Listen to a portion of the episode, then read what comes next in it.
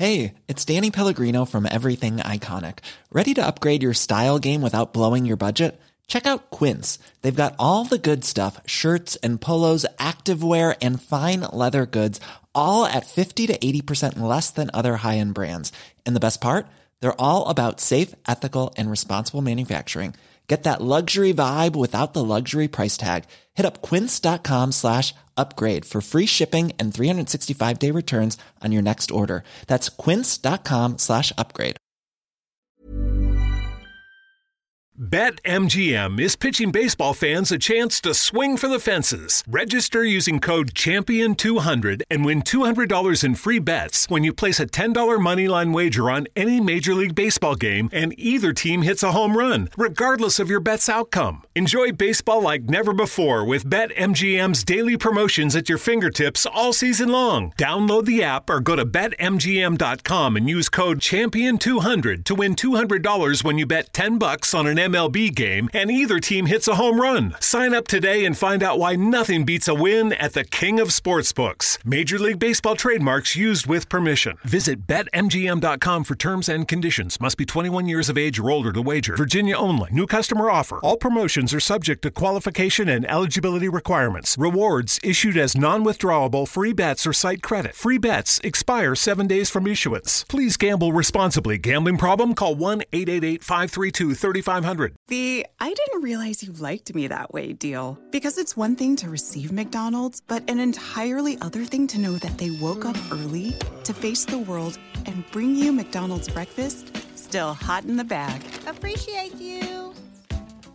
There's a deal for every morning. Now grab two loaded sausage burritos for only three bucks. Prices and participation may vary. Single item at regular price cannot be combined with any other offer or combo meal. Marta Ortega, la hija de Amancio Ortega, fundador de Inditex, reemplazará como presidente de la compañía a Pablo Isla, quien probablemente sea uno de los mejores directivos del mundo. ¿Irracionalidad? ¿Arbitrariedad? ¿Falta de meritocracia? Veámoslo.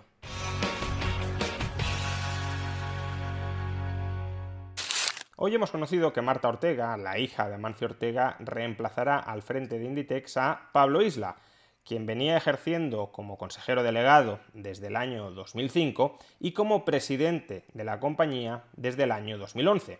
Bajo la batuta de Pablo Isla, Inditex ha triplicado su tamaño. Hoy Inditex en gran medida es lo que es gracias a Pablo Isla.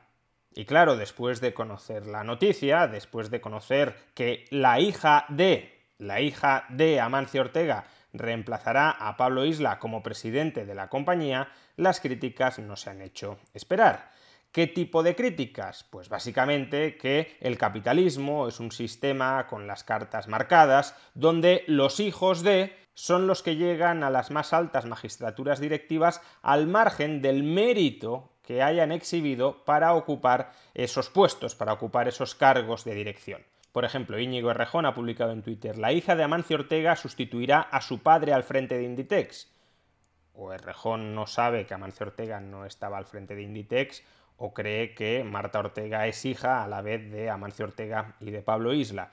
Pero bueno, dejando este detalle insignificante de lado, añade Errejón, la meritocracia son los padres, literalmente. Y Pablo Echenique, por supuesto, tampoco ha podido resistirse a revolcarse en ese charco y ha escrito, la inmensa mayoría de las personas trabajadoras nunca dejan de serlo aunque se esfuercen muchísimo y se maten a trabajar. La inmensa mayoría de los millonarios lo son porque han heredado. La meritocracia son los padres. Bien, vamos a reflexionar un poco sobre esto. ¿Tiene algún sentido que Marta Ortega sustituya a Pablo Isla al frente de Inditex?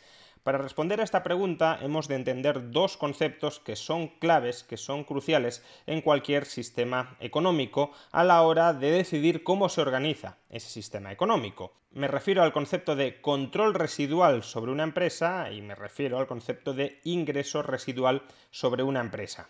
En otras palabras, ¿quién decide sobre aquello que no está expresamente regulado en algún texto normativo, sea la ley o sean los contratos? Si surge algún problema, si surge alguna contingencia que no estaba expresamente prevista en la ley o en un contrato, ¿quién es el que tiene la capacidad de decidir qué debe hacerse? Pues bien, la persona que decida qué debe hacerse es la que posee el control residual. ¿Y qué es el ingreso residual? Pues es aquella parte del excedente productivo que resta en la empresa después de que ésta ya haya pagado a todos sus proveedores, después de haber pagado todos los salarios, después de haber pagado por todos los suministros que recibe una compañía, después de haber soportado, por tanto, todos los gastos vinculados a la actividad empresarial, lo que resta dentro de la empresa es el ingreso residual. ¿Y ese ingreso residual de quién es? ¿A quién se lo debemos entregar? ¿A quién le corresponde? En una sociedad socialista, el ideal organizativo es que el ingreso residual le corresponda al conjunto de la sociedad, es decir, que se distribuya entre todos los ciudadanos, y que el control residual caiga en manos de aquellos gestores que sean los más eficaces a la hora de dirigir una empresa. Dado que toda la sociedad no puede dirigir una empresa, dado que hay que delegar, se plantea que los más hábiles, los más capaces, los mejores gestores deberían ser los que administraran las empresas públicas, los que maximizaran la producción y después de haber remunerado pues a todos los trabajadores que participan en la empresa, el ingreso residual, el beneficio, lo que queda, que se distribuya entre el conjunto de la sociedad.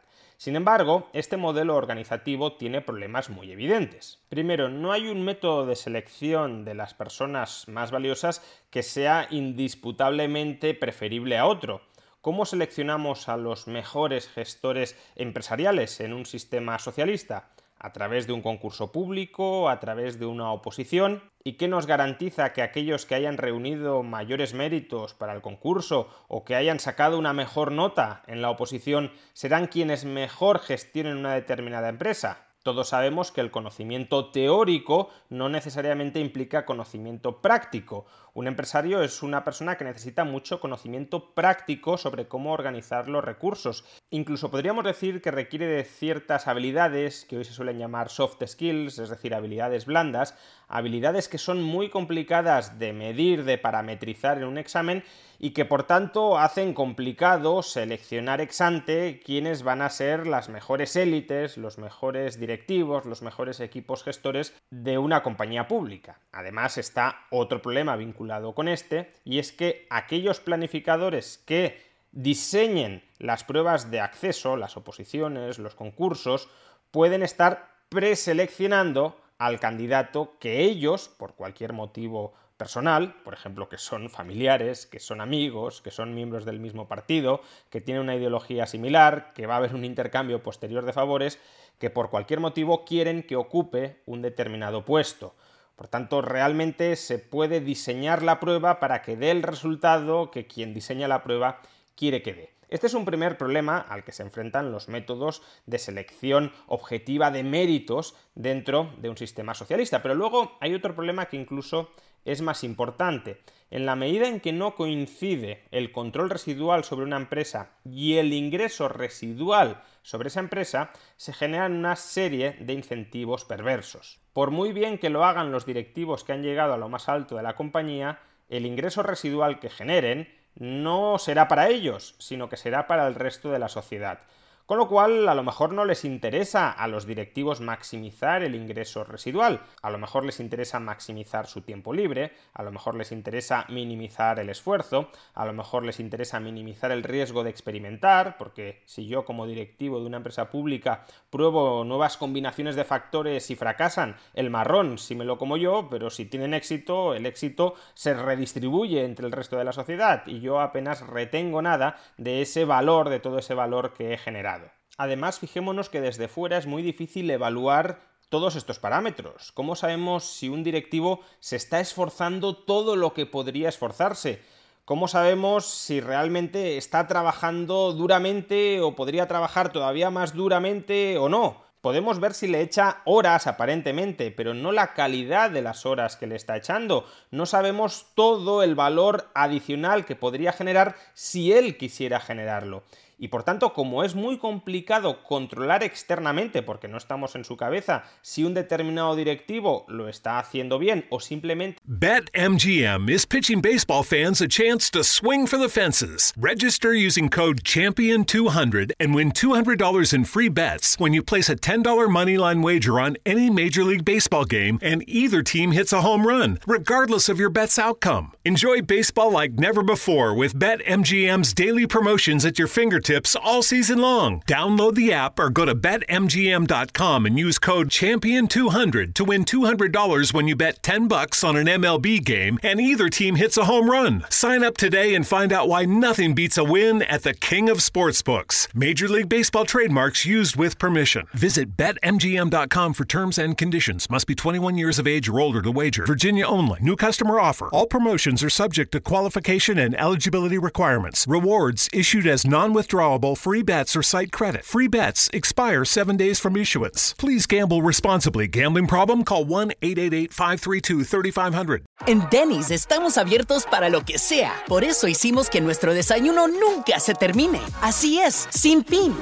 Por un tiempo limitado disfruta de todos los pancakes, huevos y hash browns que quieras por solo $6.99. En serio, todo el desayuno que quieras comer por solo $6.99. Ahora el desayuno solo acaba cuando tú lo digas. Un yum infinito. Solo en Denny's. El precio y la participación podrían variar. Solo por un tiempo limitado. Hasta agotar existencias. No hay sustituciones. Oferta válida solo en el restaurante. Limpia el sistema de combustible de tu vehículo y mejora el rendimiento de combustible con O'Reilly Auto Parts. Llévate dos botellas de limpiador de inyectores Lucas por solo 10 dólares. Además, recibes puntos dobles o rewards al llevar esta oferta. Realiza tus compras en tu tienda O'Reilly Auto Parts más cercana o visita o'ReillyAuto.com.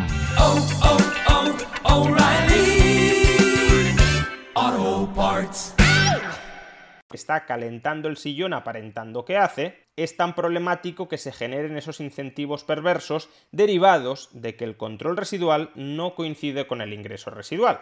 En la medida en que el ingreso residual no coincide, no va a parar a quien tiene el control residual, quien tiene el control residual puede torcer la organización empresarial para parasitar a la propia organización empresarial en su propio privativo provecho. Puede intentar obtener ingresos, obtener rentas que no sean de tipo monetario, porque las de tipo monetario van a parar a los titulares del ingreso residual, al conjunto de la sociedad, sino otro tipo de rentas en especie, en forma, como decía, de tiempo libre, estatus, subordinados, colocación de amigos, de familiares, de correligionarios, etc.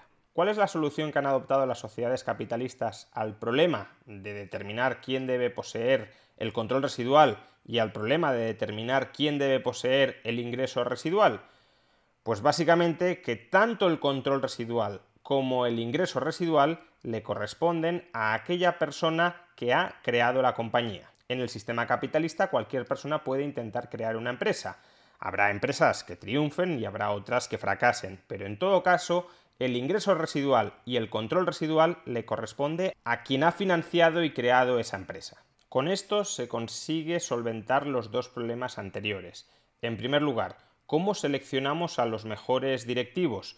No los selecciona nadie en concreto, los selecciona el mercado. Una persona puede no tener estudios, pero tener muy buena intuición, muy buen olfato, muy buenas habilidades directivas, puede promover la creación de una pequeña empresa. Si es una buena idea, si es un buen modelo de negocio, esa empresa puede crecer, puede ir escalando y en la medida en que esa persona siga gestionando bien, siga administrando bien la empresa, siga generando valor para el consumidor, esa empresa crecerá. Es decir, que será el mercado quien ha seleccionado que esa persona es un buen directivo para la empresa.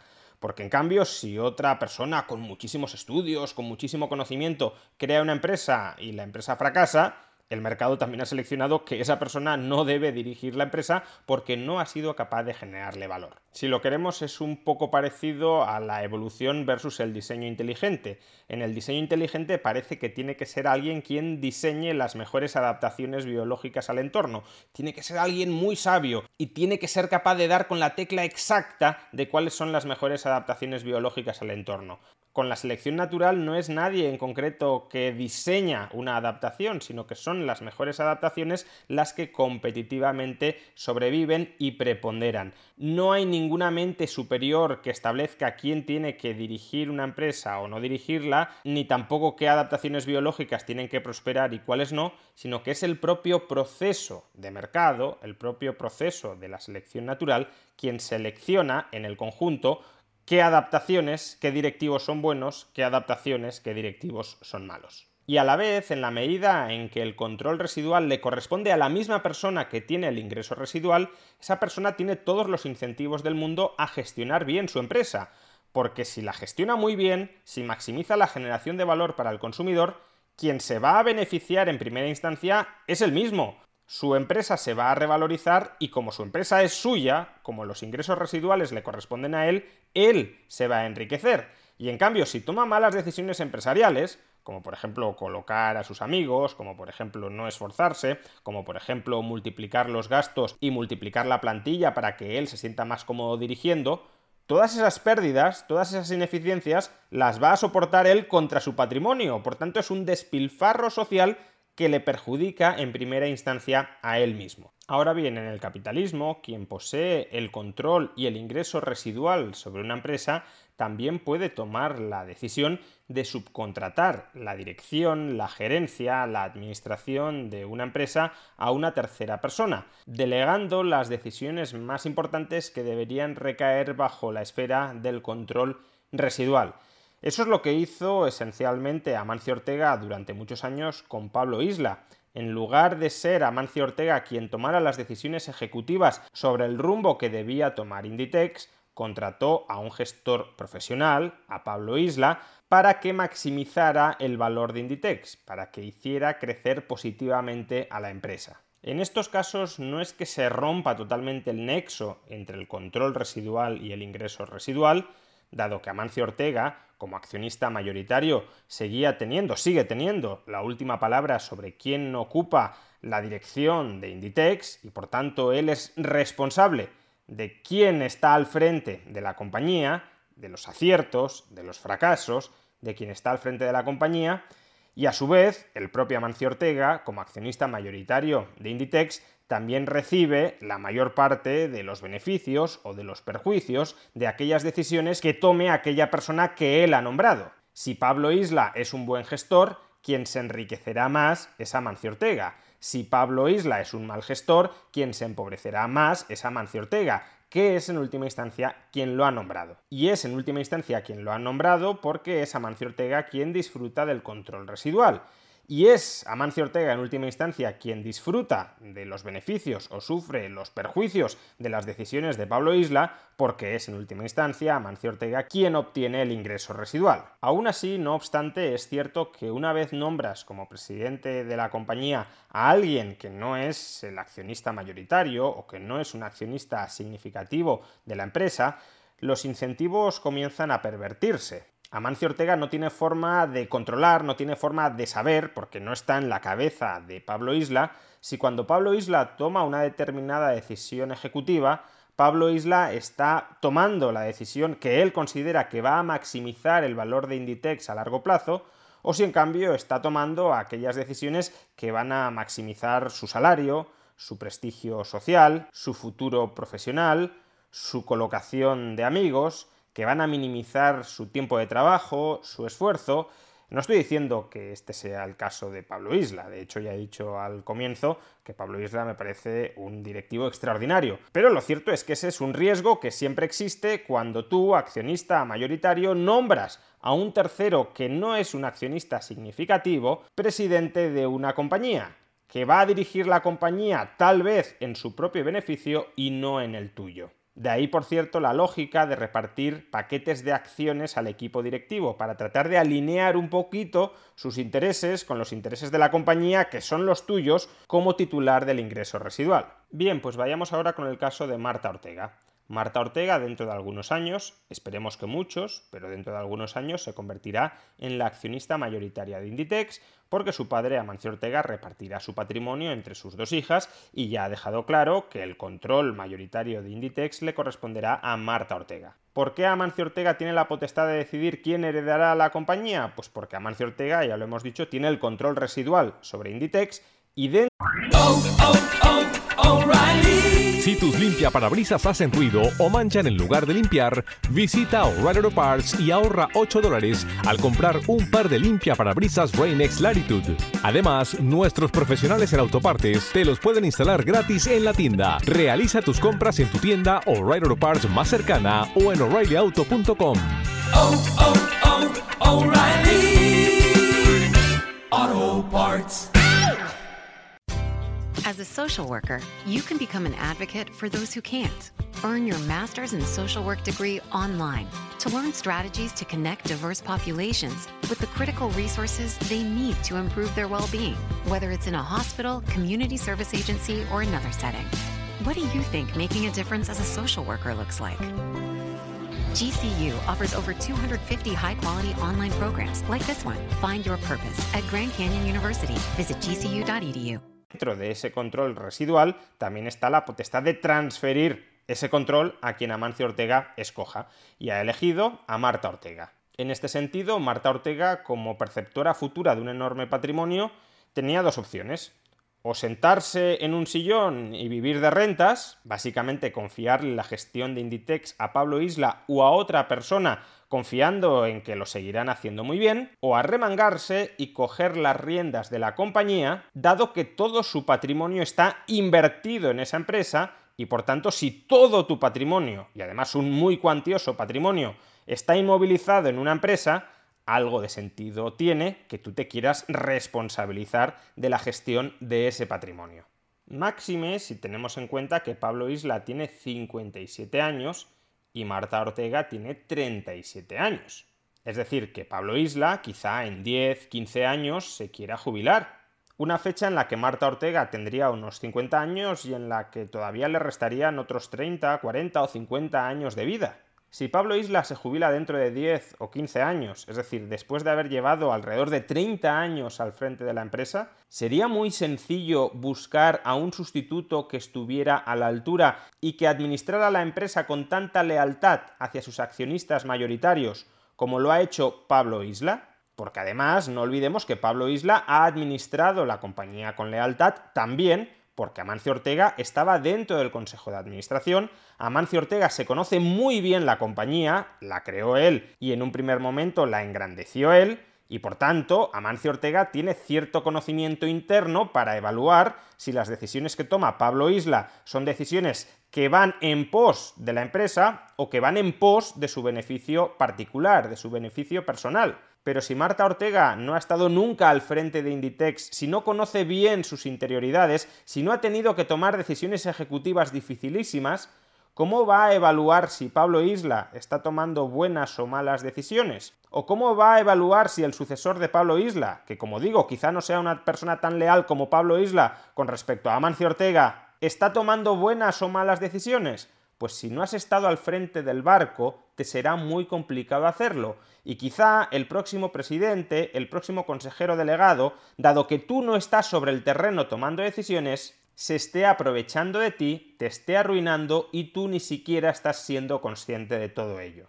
Así que en definitiva la decisión que ha adoptado Marta Ortega de tomar las riendas de Inditex es una decisión arriesgada, porque Pablo Isla es un profesional de primer nivel, un profesional que ha convertido a Inditex en lo que es ahora mismo y por tanto prescindiendo de sus servicios quizá te estés arruinando si tú no eres capaz de hacerlo tan bien como Pablo Isla, quien se va a arruinar eres tú que ha decidido reemplazar a Pablo Isla, pero al mismo tiempo es una decisión valiente y consecuente. Tiene sentido que una empresa quiera gestionar directamente su propio patrimonio, que quiera gestionar directamente Inditex en lugar de delegar las decisiones cruciales sobre el futuro de Inditex y por tanto sobre el futuro de tu patrimonio en una tercera persona en la que no sabes si puedes confiar. La izquierda se está quejando mucho de la falta de meritocracia en esta decisión, pero es que si Marta Ortega no toma buenas decisiones al frente de Inditex, es decir, si ella misma se ha colocado para un cargo en el que no está cualificada,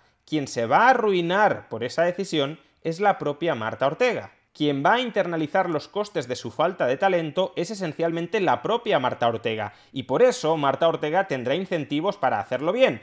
Que luego lo hará bien o no lo hará bien, porque los incentivos obviamente no son lo único que cuenta, pero al menos seguro que se esfuerza todo lo posible en hacerlo bien, porque si lo hace bien, será ella quien se enriquezca y si lo hace mal, será ella quien se empobrezca. Nuevamente, pues la meritocracia se tenderá a imponer a través de la competencia empresarial, si eres una incompetente para tu puesto y no te quieres dar cuenta de que lo eres teniendo la capacidad de decidir si eres tú quien ocupa ese cargo para el que no estás cualificada o es mejor que lo ocupe otra persona, si tú no te quieres dar cuenta, otras empresas externas se darán cuenta, desplazarán a Inditex del mercado, tú te irás arruinando y otras compañías dirigidas por personas más talentosas te desplazarán y ocuparán tu lugar. Pero la izquierda, en lugar de decir, fijaos en Marta Ortega, en lugar de sentarse en un sillón y vivir de las rentas de la herencia que le ha dejado su papá y que está siendo gestionada por un profesional, por un tercero al que ni siquiera conoce, pero del que sí obtiene fuertes rendimientos, en lugar de seguir el camino fácil, ha decidido empoderarse y convertirse en presidenta de la primera compañía española. Ha decidido responsabilizarse de su patrimonio. Ha decidido demostrar en el mercado que sí merece el patrimonio que ha recibido de su padre porque si no lo merece, si no tiene talento para gestionar ese patrimonio, ese patrimonio se le irá esfumando. En lugar de valorar su emprendimiento, su arrojo, su valentía, su independencia, incluso su feminidad, la izquierda española ha decidido echar pestes sobre ella porque lo único que mueve a nuestra izquierda es la bilis anticapitalista.